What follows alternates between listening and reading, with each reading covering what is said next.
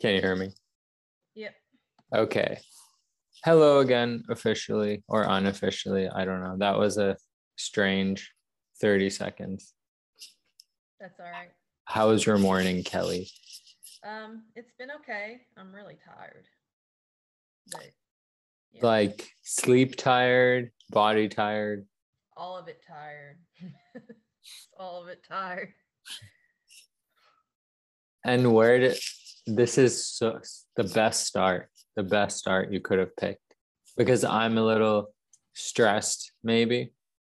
Okay. And then tired and stressed are not feelings conventional, conventionally associated with someone who knows anything. yeah. It's like some kind of like, oh, you're dumb, you get tired too. But actually, it's like, oh, you, I don't know, it's interesting. Yeah. Like, yeah, how do you think that ties in? like where does tiredness fit in with the moments where you feel like you're communicating with extra physical beings? Like, how does it, is it just part of the whole spectrum of things or I don't know. I, I would think so. I mean, that's how I feel it anyway. I mean, it's part of being in a human body. Um, in energy in, energy out, and if those aren't balanced, you know, at some point you get tired. that's just the flow of things.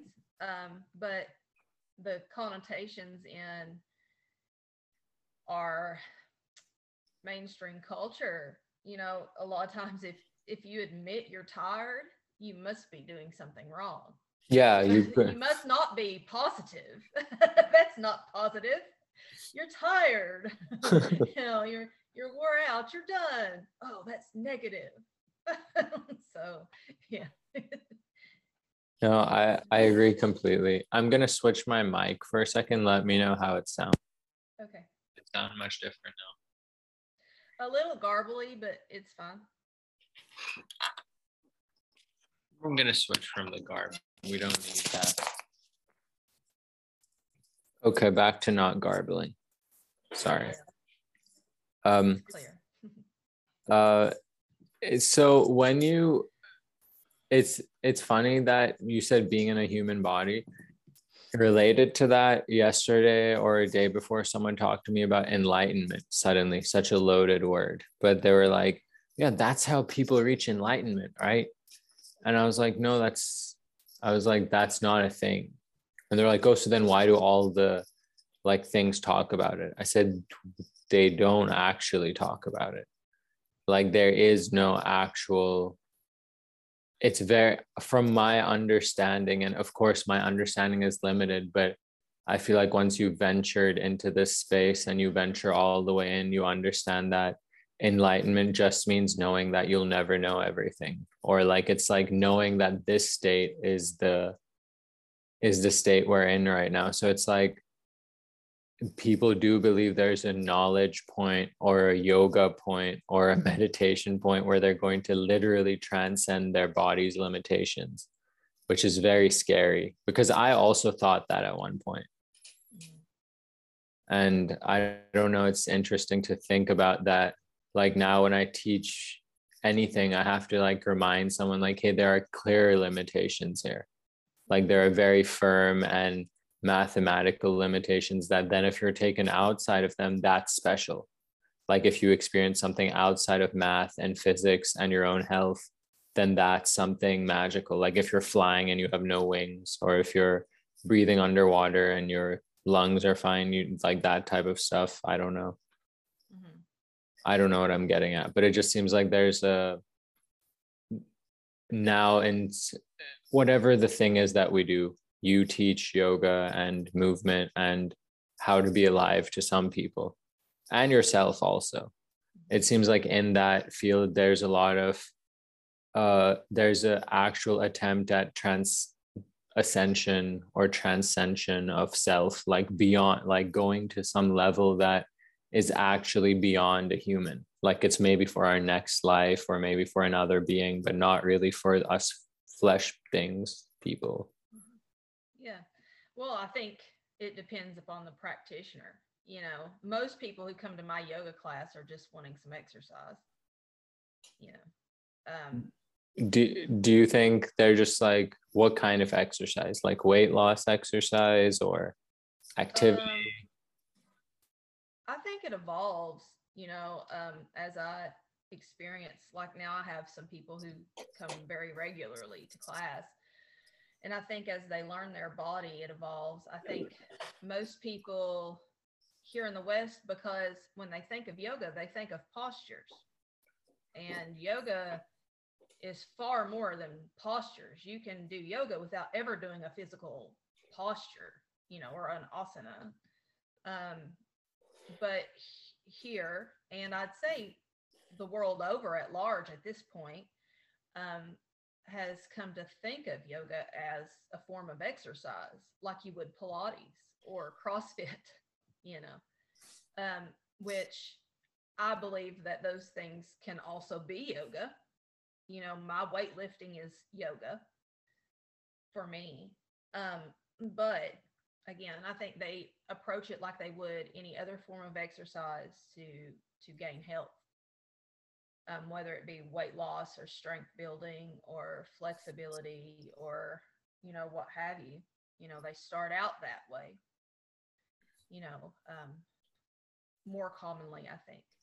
But coming back to that idea that we're doing yoga for some sort of transcendence you know i think that's that's the more rare reason that people start these days. Um, I think, you know, even I started for health reasons.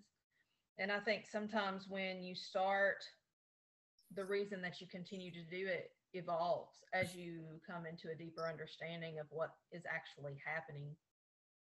You know, um, one of the things that I would ask someone who approached me, like you did, oh, well, eventually I'm going to transcend this body, or I'm going to become enlightened on earth, or I'm going to reach nirvana or whatever, you know, I'm going to ask, do you really want to? Is that really what you want to do? Because do you understand what that means? Yeah. do that, you are going to be dysfunctional as a human being. You're not going to be like you're going to need a lot of support if you stay within a human body and you do that. And I think the way you said it is really important by saying support because it's like people don't.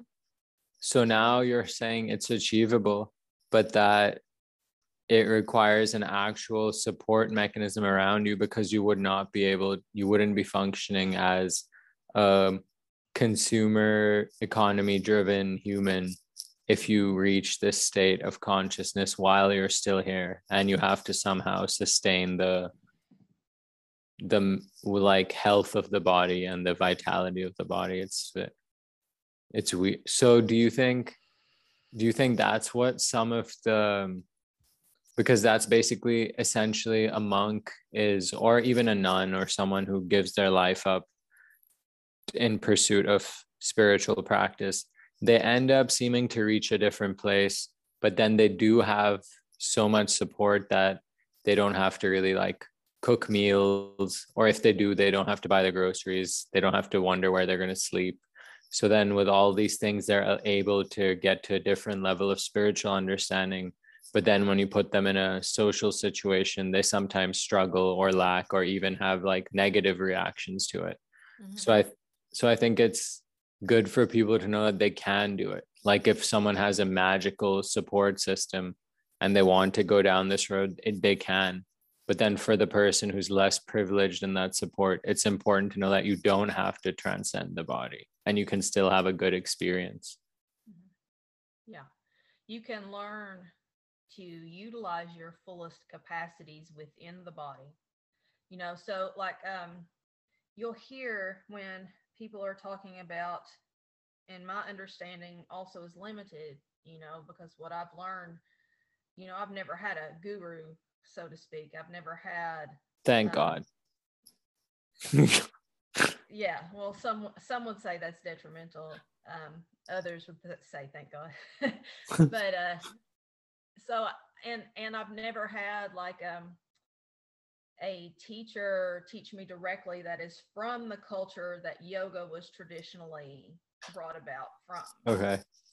Um, however, I've come to a a different sort of belief about yoga and what it is than maybe that that timeline story.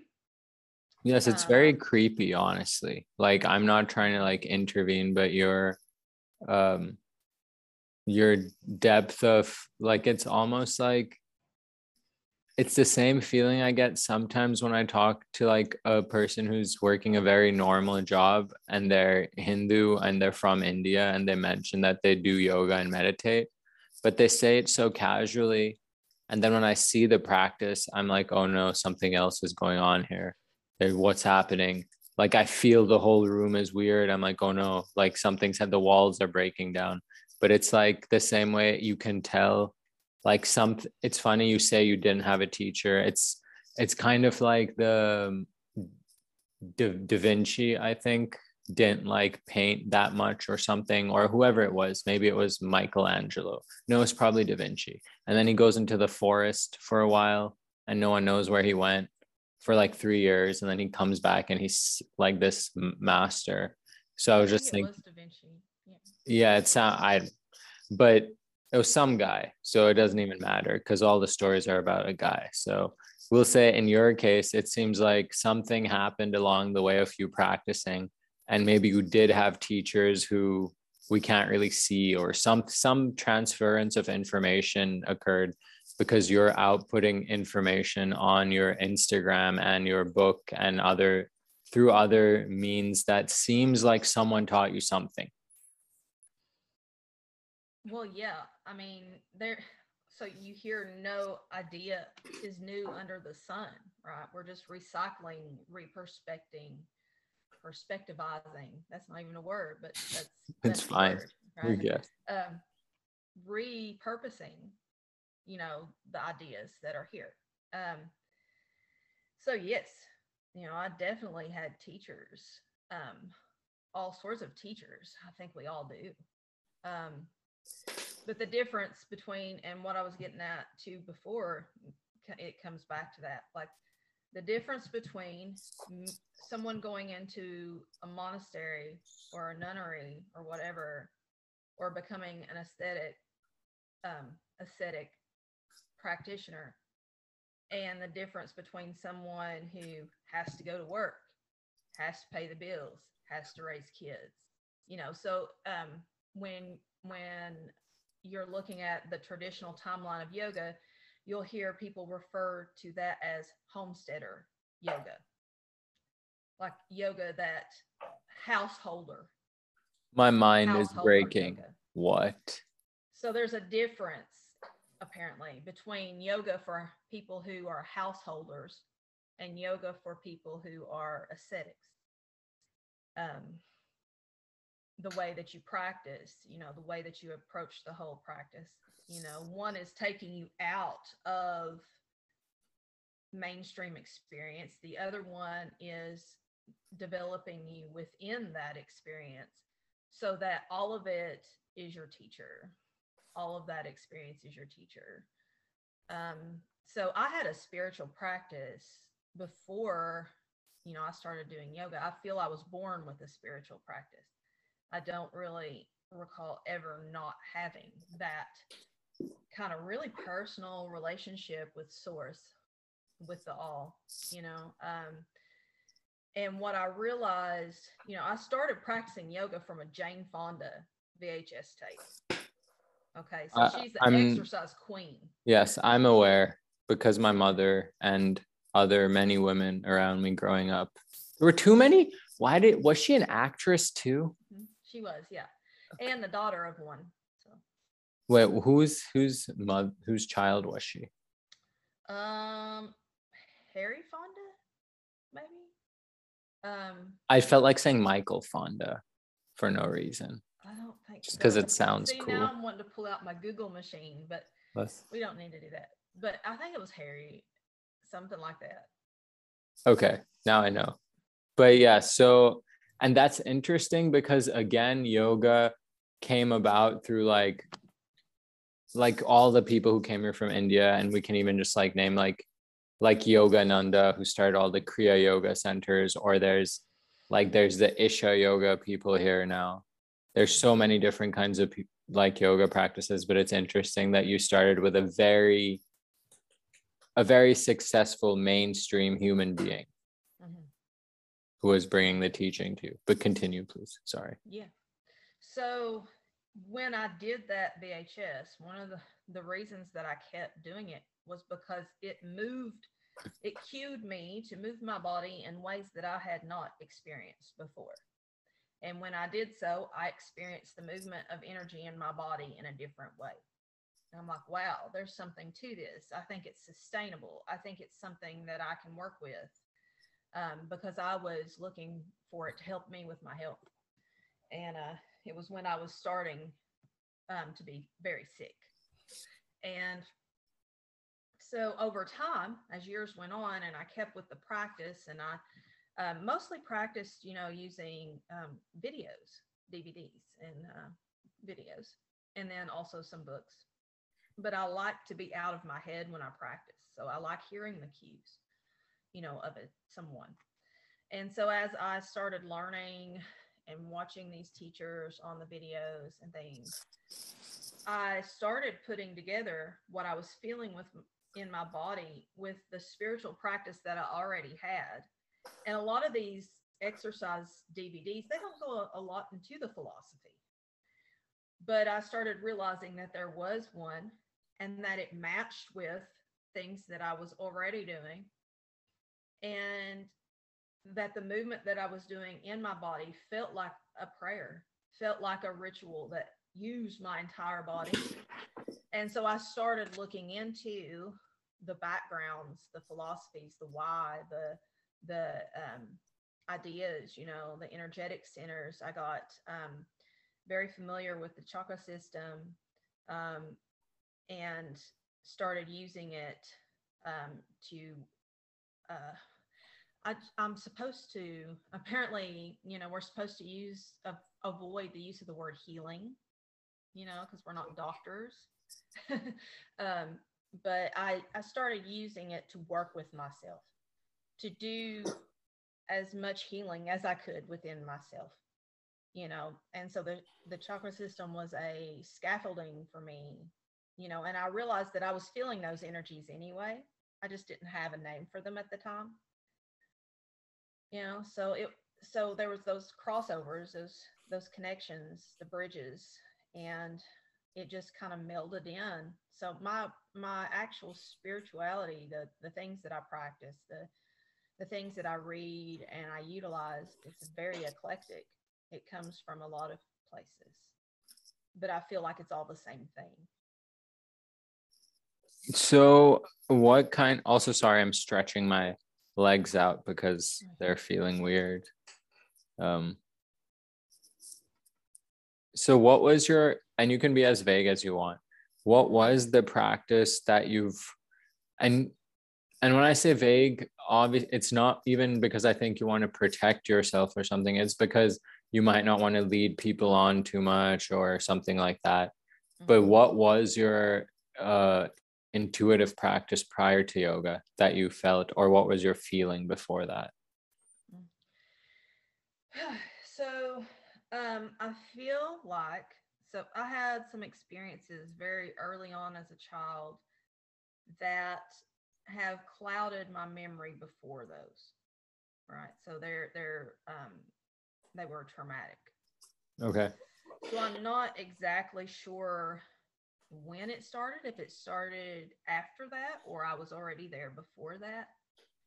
Um, but I felt a direct connection with Source. Source talked to me, showed me things I could feel, and and it's not. Um, I don't hear it out loud, like I don't hear it with my ears. I hear it inside. Just in case anyone's listening, we don't hear voices. There are no voices yeah, there's not a voice. Um, not to say that there never will be one. I don't. Yes, I was just being silly. Mm-hmm. Uh, you're allowed to hear voices. It's okay, even if they come out of burning bushes. It's all allowed.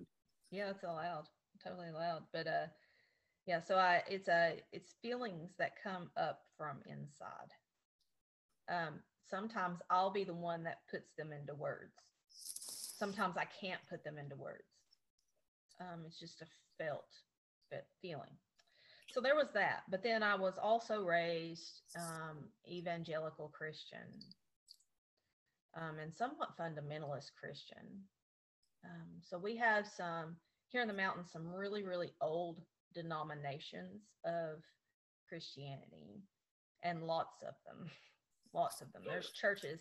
There's one, two, three, four, five churches probably within two miles of me.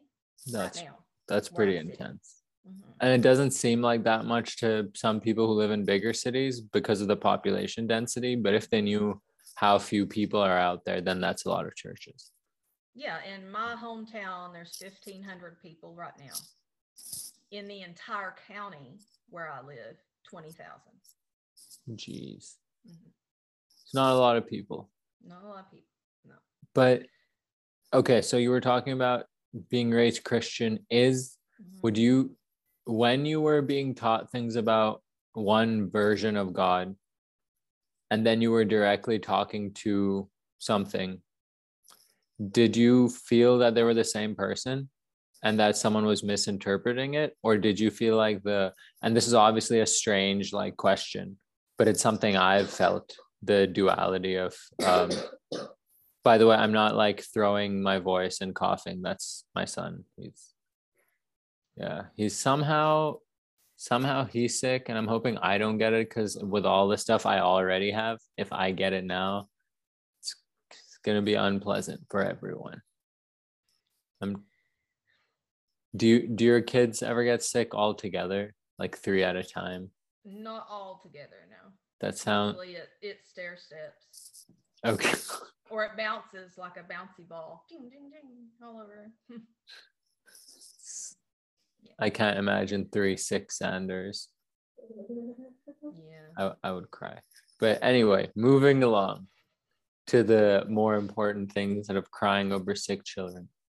Actually, okay, speaking of which, so when you were speaking, when you were being taught about God and then obviously inferring or interacting with it yourself, did you feel that the people were misinformed who were telling you contrary views to your personal experience, or did you feel like they were talking about someone else? So I, I got really confused as a kid. Okay. Like I got frightened, like to the bone, like, and it really, it's something that I still have to work with today to reverse. I have because I'll get into that part of my brain that's still scared like that um, because the being that I was talking with loved me. Right. Unconditionally, you know, wanted me to be here, wanted me to feel loved and supported, you know, um, cared for me. And I could feel it with everything. But the God that I was being taught about was the God of hellfire and brimstone that if you did not follow these commandments just so, you were going to burn in the lake of fire for eternity. That this God created you. And then if you did not accept this one man named Jesus, and you didn't follow this set of laws, you know, and then it would go back and forth to like okay you've got to follow these 10 commandments from the old testament but jesus died on the cross to save you from your sins and the old testament's irrelevant now. But no if you don't follow those 10 commandments from the old testament you're not really saved. You did not really accept jesus. So you're not really saved. And there was always the question of are you saved? Are you not saved? Are you saved in the right church? You might be saved in the Baptist church, but if you're a church of Christ, you're not going to heaven unless you're saved in the church of Christ. You know, and it, it was this God that I was being told of this God that created me with these natural propensities or allowed these to come forward.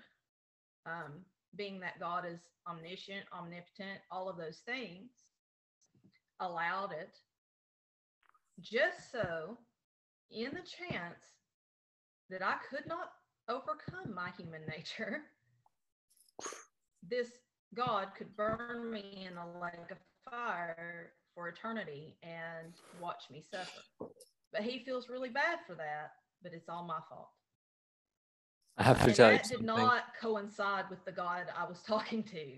Wait, did you notice when you said the that sentence, the thing lagged out? Mm-mm. It was creepy. Like when you said that God wants me to burn in fire and brimstone or whatever you just said, it lagged Right. out and slowed down. I was like, oh, they're here. They can hear us. Because it's true. It's so, I'm not even, this is a common occurrence that I've noticed whenever there's like a, I know, sadly, I know too many people who record podcasts and I know too many people who are spiritual teachers and whenever they're doing something and they say something too controversial or too lo- energetically loaded the stream gets all messed up. And i'm like uh we broke the tiktok now. The tiktok demons are coming. But so do you think those are and this is again i'm not saying this is what you believe obviously but there is that aspect of christianity the gnostic aspect that that implies that there are in fact not two gods but uh, some kind of lesser crazy being and then the larger loving one. Do you think that could be a potential dynamic that's at play? Or do you not? Do you think that it's just human um, miscommunication of uh, our actual authority figure or our parent? I don't Um, you know, I mean, I don't um, discount that it's possible. Do I care one way or another? No. okay Um, uh, I think that those stories, those thoughts are very useful and as useful as any other. So sure, yeah, there there could be created beings, you know, on multiple levels that are, you know, have some strings, you know, attached to whatever. Um, but it it really it doesn't matter to me because the all is all that there is. right even all the all. So when you say, I guess to ask the converse of that statement, what does matter to you at this point in life? Like where I'm interacting with you, obviously we have, you must have some records of what you wanted earlier on in life and how things were then. And we've talked about it and hopefully we get to do like 10, 20, 30 of these and then we tell the story long form. But right now where you're at, what is important to you? Like as a person but outside of that like obviously like no you're good. Do you need water? Uh do you do you have personal goals at this point? Or is it more of how does how do you direct yourself now that you have all these opi- not opinions but you have a different understanding of source and what life is about So do you mean spiritual goals or well I mean I mean, what's driving you forward right now on the daily? Because we talked last time about how there was a point where you didn't want to go forward. Mhm. So now that you do want to go forward, what is the like some people wake up like I honestly right now, sometimes people are like, "Oh, so are you trying to like grow your meditation class? Are you trying to do this? Are you trying to do that?"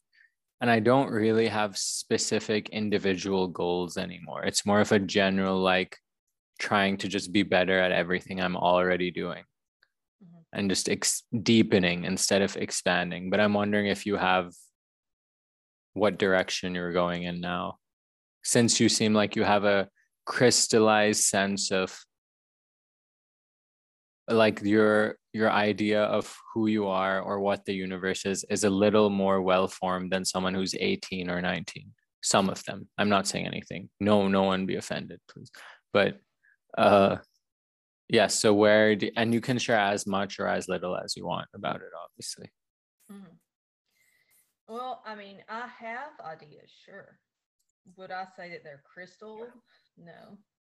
Um, I hope that they're fluid. I hope that as I have more experiences, as I talk to more people, as I read more things, that my mind is open enough to change its belief. Um, so I hope it's fluid. Um, but I do have what I feel are confirmations of certain thing ways that things work, you know, um, which is good. Um, it gives stability. Um, I I think I'm more like you in terms of what I hope for myself. You know, I still um I want to be the best person that I can be in this in this incarnation, in this configuration. And what does that mean? You know, confronting myself over and over and over again. And it comes off in layers and layers and layers. And some of it won't come off. Some of it I'll have to deal with over and over and over again. I just learn how to deal with it better. You know, my, and there are times when I wish that I didn't have to go forward. You know, there are still those times. They still come up. You know, um, so I'm not looking for any magic future. Um, what I know is that I'm a parent, you know, and I also impact people who come into contact with me in one form or another. We can't help but do that. And as I am interacting with their energy and their energy is interacting with mine, my hope is that I offer them something worthwhile, regardless of whatever shape that comes to them from. You know, um, so the best thing that I can do is understand myself, work on myself, understand myself, forgive myself, develop myself um, so that I can be of a better service to others, so that I can show up, you know, the idea of the true will, which is beyond the ego, but still has desires for this lifetime. You know, coming into an understanding of what that perhaps might be. Could you expand a little bit on that on true will because i'm not even maybe i haven't it sounds like very like in like something very exciting for someone to hear that there's a way to want stuff that isn't from your ego like if if someone was that sounds like the closest thing to transcending humanity while still being in your body to want something that isn't selfish mm-hmm. but it seems diff. So how does that work? Or I wouldn't even say that. I mean, we are selves. What is selfish? Yeah, if, if everything is the all, then yeah. Now there are so ego. I'm a writer and I'm a yoga teacher. Ego, we have to have ego. Ego is not bad. Like we don't need to be bashing ego. Ego is here to keep us safe to a certain degree, to keep us in identity, to keep us grounded.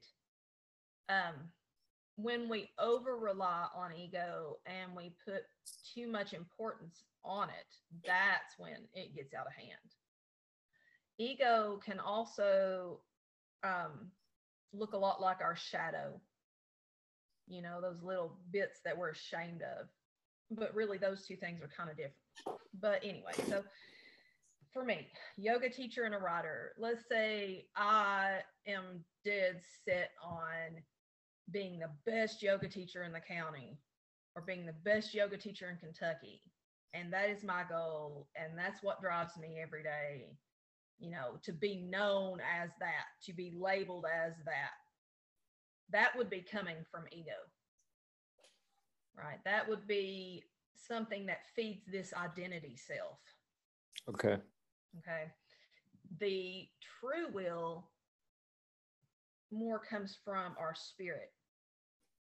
Like, why is this configuration here? Okay. What purpose does it have for being here right now? And what plays out because of that?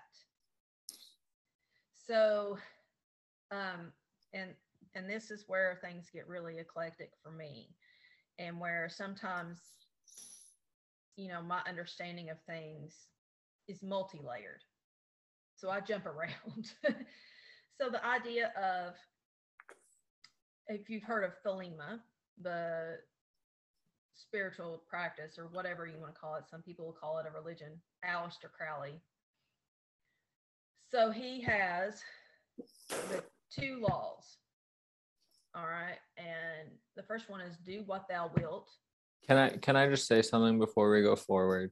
Yeah. I'm I'm tr- reacting very like calmly to this, but the mm-hmm. fact that there's a a non outwardly evil seeming female identifying practitioner of anything Aleister Crowley has ever said I'm just, I'm like, wait a minute. Is she about to pull out an athame and a lamb? What's about to happen? Oh, like, is there, is there something? What's gonna happen? I'm gonna pull out this. This But- is my fly swat. Okay, see, that's, but that's a side of him that other people like that isn't really. It's not really explored. It's he's like the known as the most evil man in history, but not like the That's the gimmick part. Yeah. and it's it makes sense. He needed money. They needed money. So And But he's they a did have- questionable person. yeah, they had some But weird all parties. are. Yes. yeah. But anyway, continue, please. But anyway, yeah. yes, the two laws. the two laws. So do what thou wilt. That is the whole of the law. That's all. When he says will, what is that will? It doesn't mean do whatever you want and piss on everybody. Huh. That's He's funny. talking about the true will. So you are to practice in such a way that you Mm. can come to understand what that true will is. You just blew my mind. I'm completely because that just changed that whole quote or that whole the ethos and that's also what modern day satanism is based on like the anton lavey stuff the satanic bible. And i'm like or anton lavey. I don't know and it's weird that if you just have a deeper understanding of spirit of your own spirit then you know that what you will obviously at a low energy level what you're willing isn't even what you're willing. So that sentence doesn't apply to you. And it's funny this is my first time consuming that sentence as this version of me and so it's funny that you're telling me and i'm like wait Aleister Crowley isn't evil? What why is Kelli saying nice things about him? Oh yeah he said to do your highest best will. Oh yeah it's just weird like you can reframe him into like a a positive mindset person in this way. Like it's it's bizarre like he's basically neville goddard they're the same guy but one is like i don't know it's just weird please continue There's, personas, you know, he had a whole persona. And I'm not saying that there weren't parts of him that may have been evil, you know, but do we throw away the whole the baby with the bathwater? you had to you know. say it didn't you you had Had to to. It, Yeah. I mean, I don't say that, but And you're- what- and you're just- is, right? and you have a small tiny smirk on your face it's not alarming at all not even slightly i'm just okay so moving on. yeah. So yeah, you're right. So the true will, the true will, if it is your true will, it is not to harm anyone else. It the true will won't harm you. It won't put you in harmful situations. It won't harm anyone else purposefully. Right. Um, so the second law then is so do what thou will. That is the whole of the law. Love is the law. Love above will. oh no People leave out that part. yeah definitely i've never heard that part Yeah. Love is the law. Love above will. Yeah, and and it's it's interesting that it all comes back to that like and it's not like some it's not some version of the word love like it's not compassion empathy it's just pure love. That's all it is. And it's and it's very strange that like you can tell where we are very well designed because if you give a human love in the proper sense they thrive and they are able to do extraordinary great things. But we try to give ourselves so much else besides that that it's like it's the wrong fuel for the right vessel like we are a well designed biological slash spiritual being that's capable of these big things but the fuel we give ourselves is like the opposite of love what i like kind of like maybe Mhm. Yeah, the ego, for example, is very scared. The ego communicates with you through fears. If I could only do this, then this would never happen. You know, so if it's coming from a fear based place, if it feels scary, if it feels icky, if it feels like that, then you know you're not talking with your higher self. You're talking with ego. Ego speaks in the language of fear. True will speaks more in the language of intuition, but not like that. So there's a difference too then between fear intuitions, which is just fear, and true intuition, which is not related to fear, which is the language of love. So with when you're specifying all these different kinds of intuit or these nuances to it, this means that like let's say I'm just saying someone who like is closer to you, but it could be even someone who's like in Arizona and like a guy and is 15 or 35, whatever, just someone who's not related to what you're saying in any way or um h- how does someone start how do you like unless you hear this so when they hear this they're like oh i do think i'm talking to my ego all the time because i'm always scared of trying new things of quitting this job of being in a better relationship being in a worse relationship being nice to my kid not being nice like being strict with my kid whatever thing is happening how does how does someone start not talking to that how do you quiet it down It's really hard. I'm going to be completely honest. It's not ever going to totally go away. It it helps us, okay? So there are times when it is useful. When that real base reaction is useful to our human bodies and keeps us alive. Keeps us safe. So we don't want to obliterate it unless we want to not function in normal society. But we want to learn to identify the different voices that these things take on. And one way to do that is to understand yourself. To understand what part of you is speaking to you in any given moment and to unpack where that comes from. So you, you hear the term, it's a trend word now, shadow work. It comes from Carl Jung. Um, but that is what folks need to get really deep into confronting what made you you.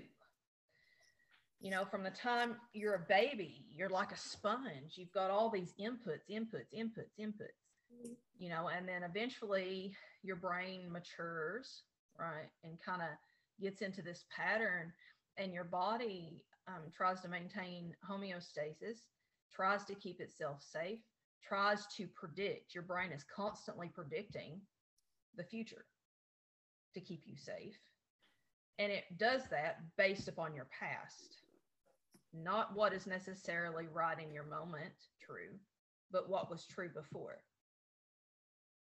so you're taking your past and you're trying to predict the future, but you're right here in the middle in the present.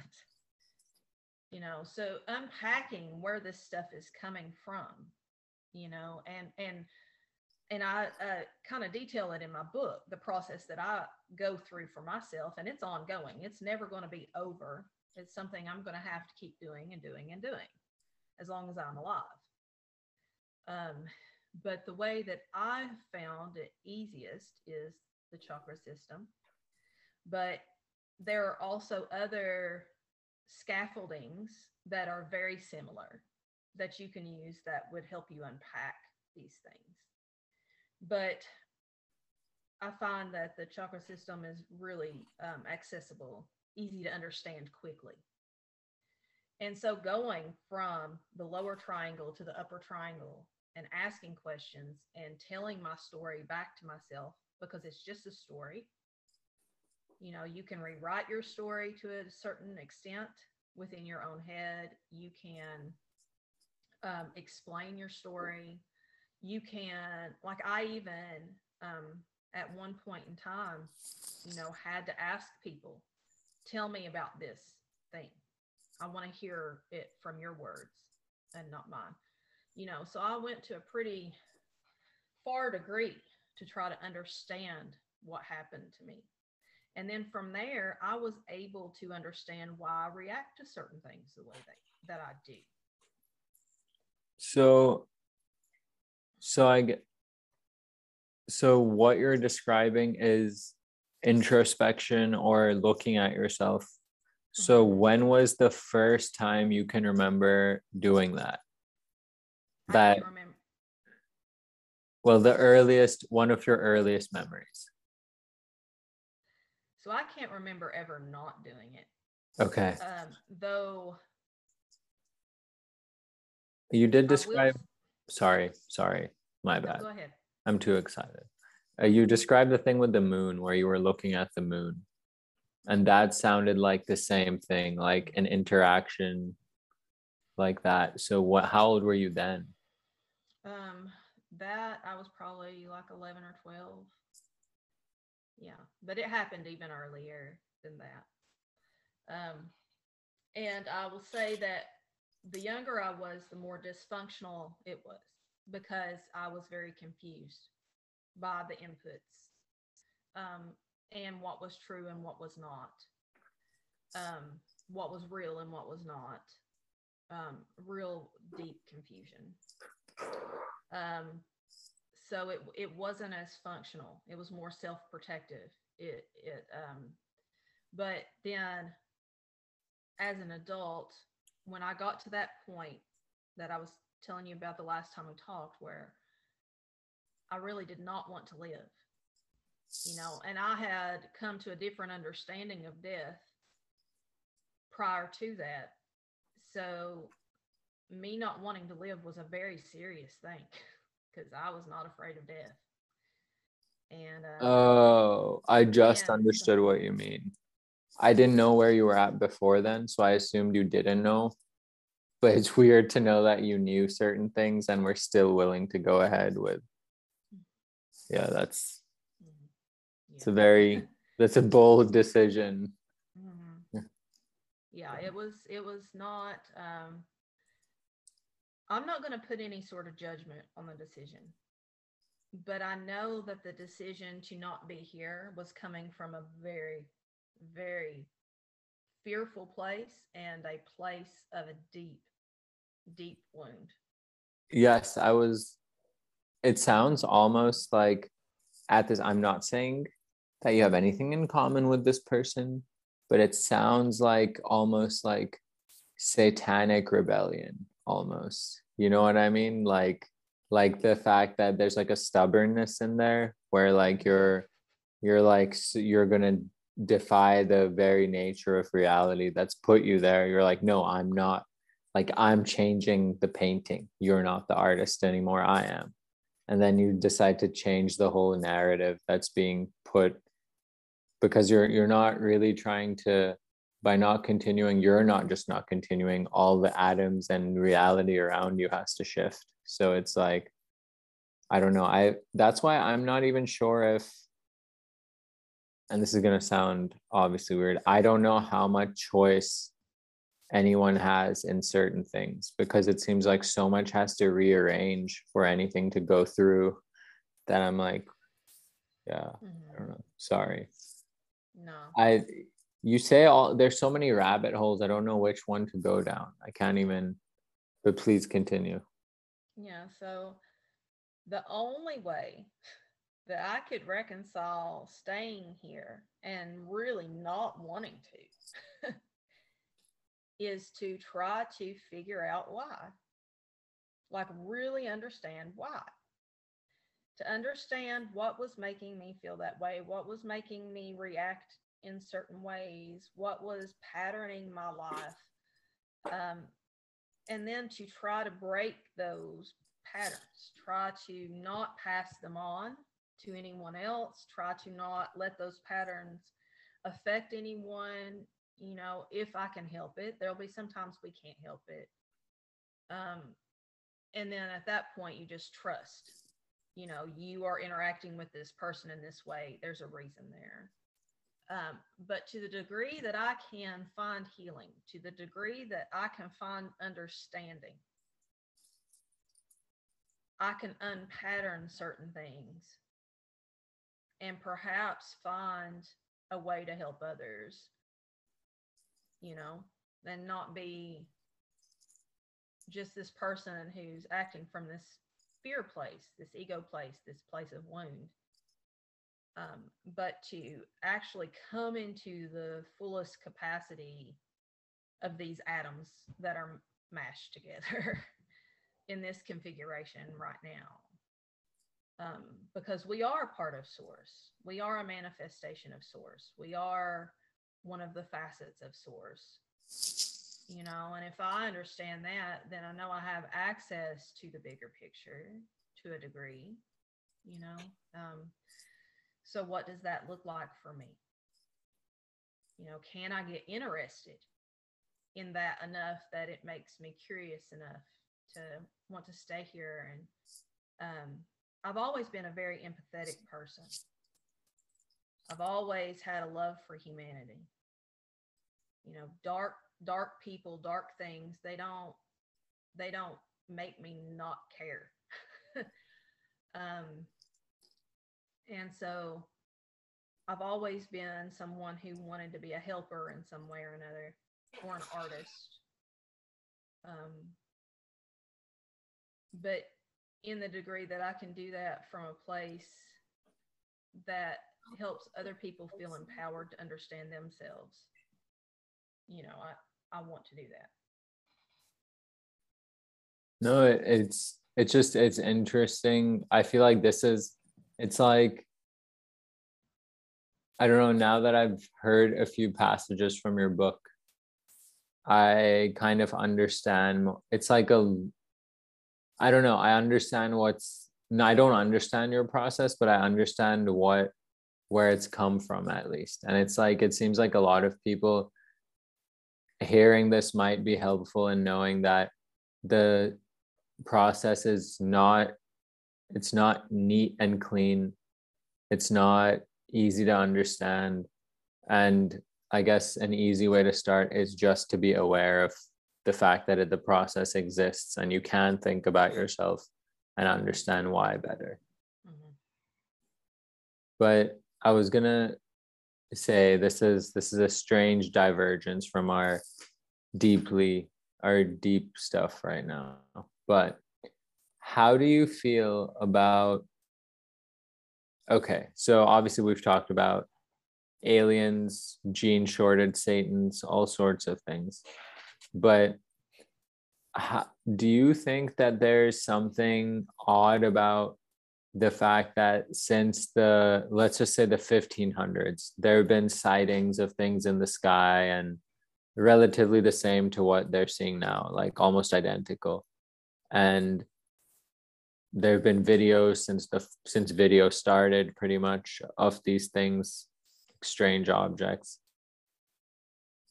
I'm i'm starting to think that now that mainstream media is covering it and it's becoming part of our zeitgeist like kids in school hear about it it's a normal thing. Do you think that there's a spiritual connection to the fact that we there might be like a there's this guy who used to work for the government and it's like and i think he still does he works for space force now. He's called luis elizondo. And i think it's him or maybe the stanford professor who still works for stanford so he's not like some crazy person who got kicked out. Uh, his name is Garry Nolan. Uh, dr Garry Nolan. Um, he, he they call it a shadow biosphere and imply that they're like the food chain or the biological hierarchy of earth isn't what it seems with humans on top? And i feel like i guess how do you feel about that? Would you be surprised that if you found out that there were biological beings that were like trolling around on earth that you didn't know about or that we don't publicly acknowledge? No i wouldn't be surprised.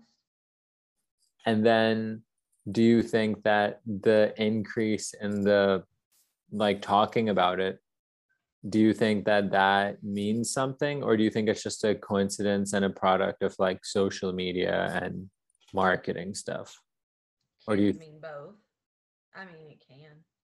True. Um, why do you always do that? You're always you're you're good at that. Uh, i'm like is it this or is it that? And you're like can it be both? I'm like yes it can but yes, you're right. Both. Um, and we could say that the increase of uh, us talking about it in and of itself increases the likelihood that it is so because we're writing the story. There's also that theory. So then, okay. And is it possible?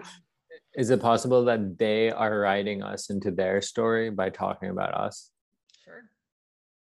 Because it would because so i'm so where do you okay and i'm getting more like we're just reaching now mm-hmm. so there are the things that allegedly the us government says sometimes things crash from vehicles that are not from earth mm-hmm. but then there's also reports which are now like they're this isn't like i guess it, it was conspiracy theory maybe a long time ago but now because of these people having medical issues caused by their encounters it's all like public information and it's uh, extreme hipaa violation but i think that's how it got out because someone violated hipaa and released like the strange information about these uap encounters causing different types of cancer in people. But but anyway i'm just there are a bunch of these unidentified phenomenon and other things that seem to not be made of physical material. Like their energy and they go through like a nuclear silo or they'll fly through a plane. So then that also makes the government and other people who are involved in the subject say like oh yeah it's multiple things happening at once. So then that implies that the things that we think about and and that govern our day aren't really important.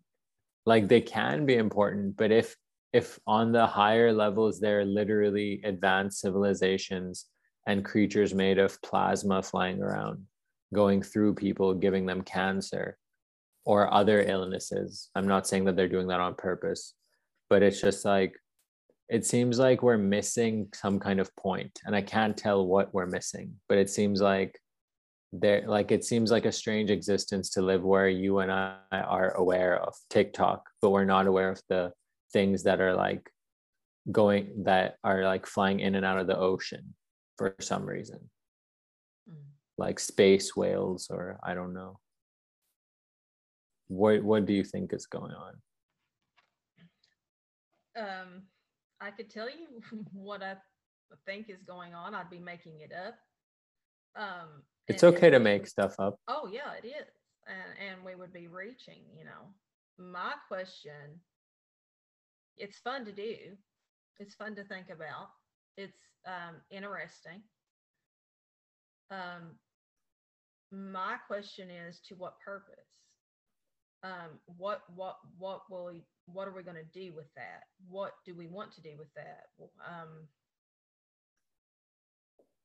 we can think about a lot of these really huge things like that. I mean, it's silly to think that we're alone in the entire universe. To me, that's just silly. you know, like no, sure I, I agree. aliens. Sure, there are. Um, you know, there there are creatures here that we've never found yet.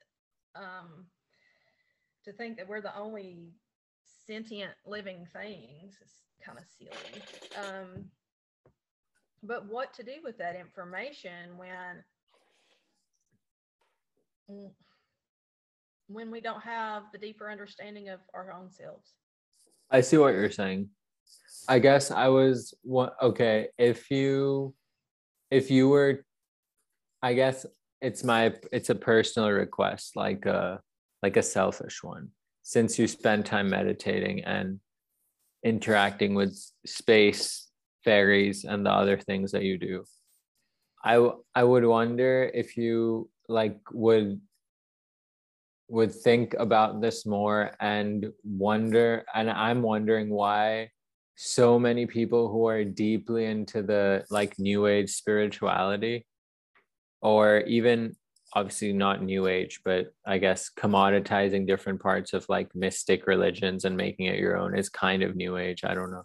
But they're always talking about it. Like it's a subject that's almost like as though the things that are flying that technology or the invisible energy globs are somehow maybe our creators or are like angels of some type, some type of benevolent race. Or some people are like, oh, well, they like, you know, the ancient astronaut theory, all that stuff. So it's, uh, I wonder, do you think, do you think it's like a way to find comfort because the true path to find where we're from is much harder? So it's easier to imagine that it's flying around in a spaceship? Perhaps. I mean, it's the same same reason that the oral tradition that became the Bible became the Bible.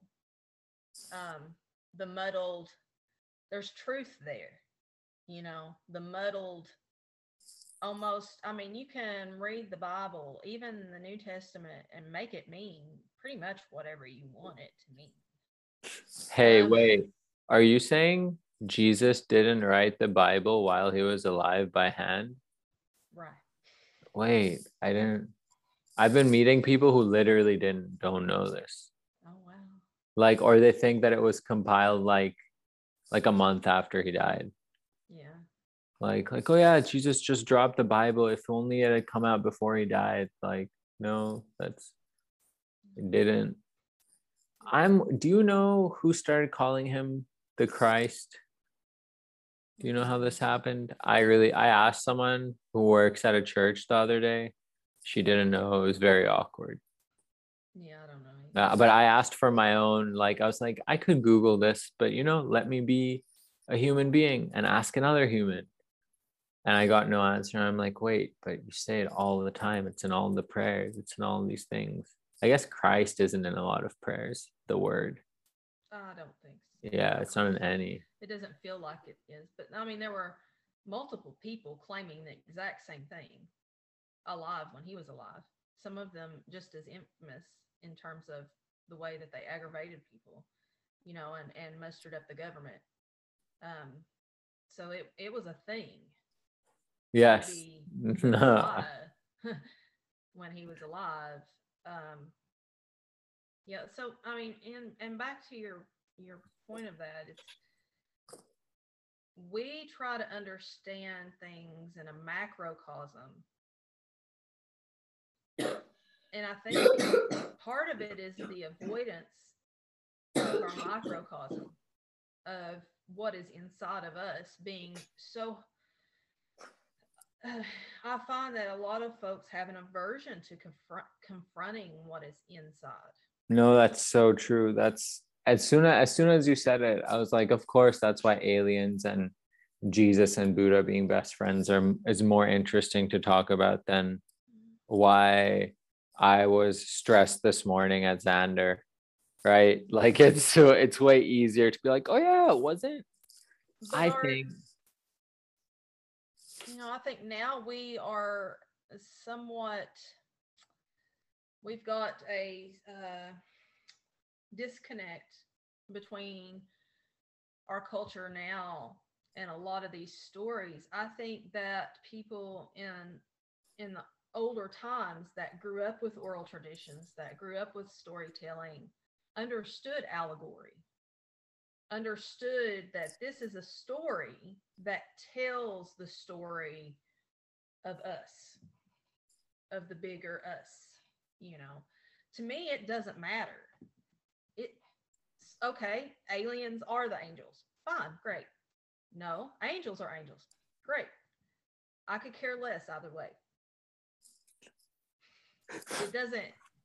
For I, some, I, you for some reason, for some reason, since you sent me the one, uh, is it is it Appalachia or Appalachia? App, how do you say it? How do you say we it? could do a whole three hours. How do you say it? I say Appalachia. Okay, so I saw all the Appalachian memes and all these people talking, and now whenever you say something, I'm like, yeah, I get this. I get those memes because you're like aliens. I don't care. What like it's okay. Angels, whatever. Godzilla, it's fine. Mhm. Like Fine. I don't know. It's when it comes to me and I'm holding it in my hands and I'm like this, oh, that's the answer. Cool. Now I know.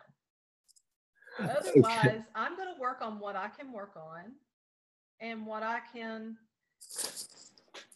you know, touch at, right? Yeah. And these wild and beautiful things will happen to me and they'll confirm to me that there's something bigger, that there's something really cool out there. And I don't even know if I want to try to explain it because it's so awesome to encounter it. You know, like when, when was it? It was before the flood. So, um, I- my time from the pandemic through the flood is kind of skewed. But I would go walking every day sometime during the pandemic when we were all not as social. And I would walk four miles every day, and I had the same route. And I went to the park, and there's this older man with really long hair, salt and pepper hair, really long beard, salt and pepper beard. And he was running the track around the park. And I would cut through the park and get on another track and walk. And he was running, and it happened where we would sync up, right? And I would walk past him, and he would run past me. Well, that happened.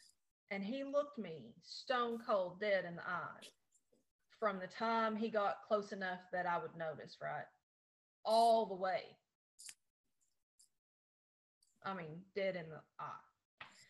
And it felt really strange. I'm like, wow, this is intense and really weird. And I'm like, I just got to keep walking, not change my gait, not do anything, you know, and I'm going to look him right back in the eye. And so I did. Um, and I came back and he was gone after my walk. Then it was maybe two or three days later, I was walking. He was there again. Same clothes, like the exact same clothes, everything the same. This time, it synced up the same way. He looked me in the eye. I looked at him. This time, I'm like, I'm going to turn around. Like, I'm going to try to get him to say something, you know. And so he passed me. I turn around. He's gone. oh my god. Oh my And god. there was literally nowhere What he could go. Unless he ran and jumped in the river and sank to the I bottom. and am stayed there, having a was gone. panic attack right now. I don't you know what this is crazy. That's so weird. Yeah, he was gone. There was no car moving. There was no place he could have ran and hid really fast. I mean, and that would have been weird anyway, even if he did do that, but he was straight up gone. What? And um, you know, so things like that happen to me. And I know they happen to other people too. They just don't talk about them. I'm gonna literally what are is in those mountains? Like what is going on there? Like what is actually is there like a government facility underground? Like should There might be. There's a lot of uh, tunnels underground here. is that where the gremlins live, the goblin things? Do you know They about might. that? I don't. Yeah. Oh yeah, you're from Kentucky. You know about the Hopkinsville, the the oh, that's out west. Yeah. hmm w- so you're East Kentucky, right? East. But that doesn't mean that the goblins couldn't use the mine shafts to get from east to west. Well, I bet they wouldn't be able to go all the way. Well, they'd surface at some point and then Well, yeah, eat some babies and run they away. dug out more. I don't know. I mean, there's there's a lot of things. There's a lot of Because-. Have you? Because they're okay. I know you. You're a very busy person, so you don't have much time. So I'll catch you Yeah, up. I'm gonna have to go here in a second. Yes, I'm gonna catch you up fast on this. There's a documentary called Hellier. I've seen it, yeah, Okay, of course you have. and it's right down the road from me. It's right down the road from you. Of course it is. So I feel like there was obviously some level of sorry, I'm just I'm not why am I surprised? I should just be like, yeah, I should I should anyway.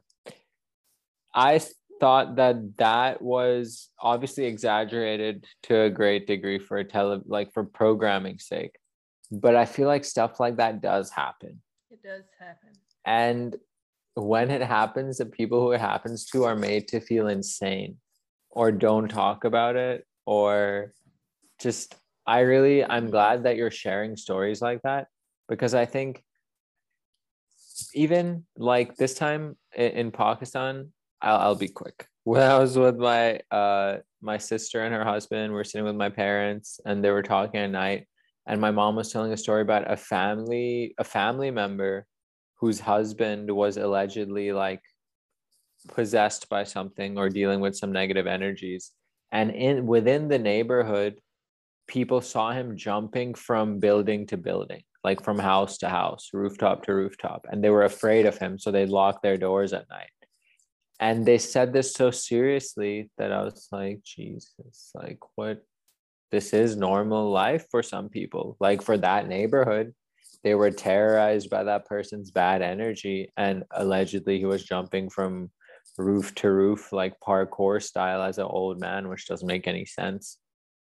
And just like you said the old guy who was running the track vanished in a way that like much like a uap would disappear. And if we don't acknowledge that that it happened then then what are we even this is even like this is important for people to know even if the story is about someone doing something bad to you and suddenly they're gone and no one believes you you have to tell the story anyway because there's value in like in this like i'm so glad you said that I grew up I'm- in a culture where these stories are told. Um, I grew up with these stories. Everyone, almost everyone, if you ask them, will have a story in a similar con in a similar vein. Um, so our culture is pretty accepting of these sorts of stories. You're not crazy because it's Yeah. happened. um, but before you go i just have to tell you this archetype that came up in my head for you an appalachian mother goose like the storytelling one you know uh-huh. but like kind of more like mountainy Wednesday Addams ish, like dark, but still Mother like Goose. yeah, like that would be like your next. Like you could have like, I'm just I'm just brainstorming here, like a like fairy tales, but from the the mountains. So they're kind of like terrifying, like Jean shorted Satan terrorizing a six year old. That would be a picture book that I would buy for my child. Like I'm just saying. Oh, I was a little older. I was in the seventh grade. Oh yeah, that was when you were in the set. That's even worse. He's Yeah. Well, thank you for today. Yeah. Thank I you. have I have a question. What is so for since we're keeping track of your life basically like we're aliens or something what are what's one thing you're doing today or what's the next what's part of your day today the rest of it from this point onward Okay. Um, so right after we're done talking, I already have it queued up. I'm going to weight lift uh, for about an hour. Then I pick up the kids from school and feed us all. Then I go teach um, some yoga. Um, so that's most of my day going forward. I have posting. be we be posting a lot Mhm. on the Well, I post um, once a day on Instagram. well that's a lot for some some people can't i'm trying i was i was just being positive i wasn't accusing you of posting too much sorry um Oh, I was just telling you that's, Do you- that's part of my day.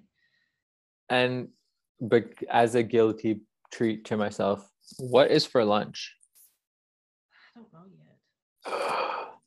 do you just plan like on the fly Sometimes, um, but I have a really uh, strict diet. So i know so what do you are you cooking for them or yourself or both. everyone eats the same thing No. It's i need to learn the ways of cooking for children i cook for xander but it's always a harrowing experience and then he's enjoying the meal and i'm like laying in the kitchen with things in my eyes i don't know so Yeah. But anyway, yes, we'll discuss more important things. And I have to talk to you about the tattoo on your chest, but I know we don't have time. So Oh. Um. I, I don't talk a lot about my tattoos, but I'll I'll tell I'll, in this context since we're talking a lot about other things, I, I will. Um. My tattoos all tell a story, tell a story from my life, and so I have a condition called postural orthotac orthostatic tachycardia syndrome, POTS for short. Um, and it's an autonomic nervous system condition, which affects the electrical system of the heart, um, the blood vessels, a lot of things, the brain, um, a lot of systems. but um, when I got it, I also do Reiki. Um, so when I was diagnosed with POTS shortly after, I got you may be able to still make it out. What is the Choku Rei um, from Reiki, the symbol as a protection symbol over my chest space? Um, but then as time went on, I realized that I needed something else there. And so I got the, and it goes down, um, but I got the this symbol, um, which is the album cover of Jesus Christ Superstar, the rock opera this is this is the best story I've ever heard for a chest tattoo. It's perfect. It makes sense. But why did but the Reiki thing isn't covered up? Not completely, no. Is that the intention?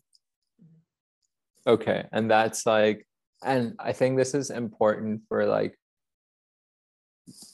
because we're dealing with like energy stuff and people don't believe you can make mistakes or change things. So, do you feel like you wanted to like change the symbol because you identified with having it as protection less? Or do you feel like it's not the right type of symbol to put on your skin? No, I'm totally cool with it. I just wanted to add the the rest of it because the that rock opera has been part of my life from the very beginning. Um, and it tells a story in a different it tells a story of the Christ, Jesus, the man in a different way that um, or I should say the story of Jesus and Judas in a way that I feel is more real. Um, and it's also I- a I- very integral part of my life from the very beginning, the actual rock opera. I've never seen it or like consumed it in any way, and I feel like I must, so I can talk to you next It's time. beautiful. Um, I would suggest that you watch all um, the original 1970s movie Okay. version first, and then you can watch the new one with John Legend as Jesus. Okay. I didn't know there was there was a new one. Yeah. Yeah. It was recent. Um, 2019 maybe. That was three years ago, buddy. Yeah. That was where new compared to yeah I, 70s. i'm just messing with you because like it seems like with pre-covid we just like everything oh yeah that was recently 2019 because that's the last year anything came out year, yeah. That was the last time anything made sense. honestly like i don't even know how it's 2023 I don't know. but but anyway thank you for today yeah, we, we did two and now i i like this frequency too i think the next one we do will be from pakistan or some other weird place but i'll Oh, it'll still be at the same time so Oh, cool. All right. Yeah. That'll work. uh yes i'm gonna press oh yeah stop recording then it's gonna say stop recording in a scary voice